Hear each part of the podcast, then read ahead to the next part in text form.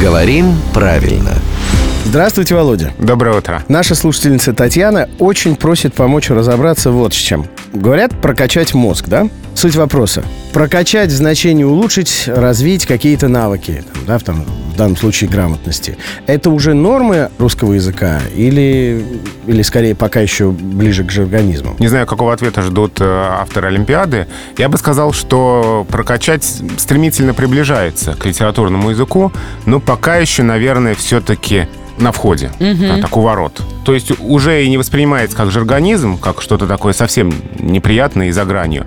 И в то же время, ну вот еще в словарях этого слова нет, то есть фактом литературного языка не стало. То есть постепенно входит, э, наверное, через какое-то время уже будем воспринимать это слово как обычное слово разговорной речи. Но в настоящее время пока еще, наверное, нет. Вот, вот именно что на входе. Вот у дверей. Угу. Ну, то есть еще немного, еще чуть-чуть. Я-то вот слышала, знаете, какое выражение? Натянул IQ.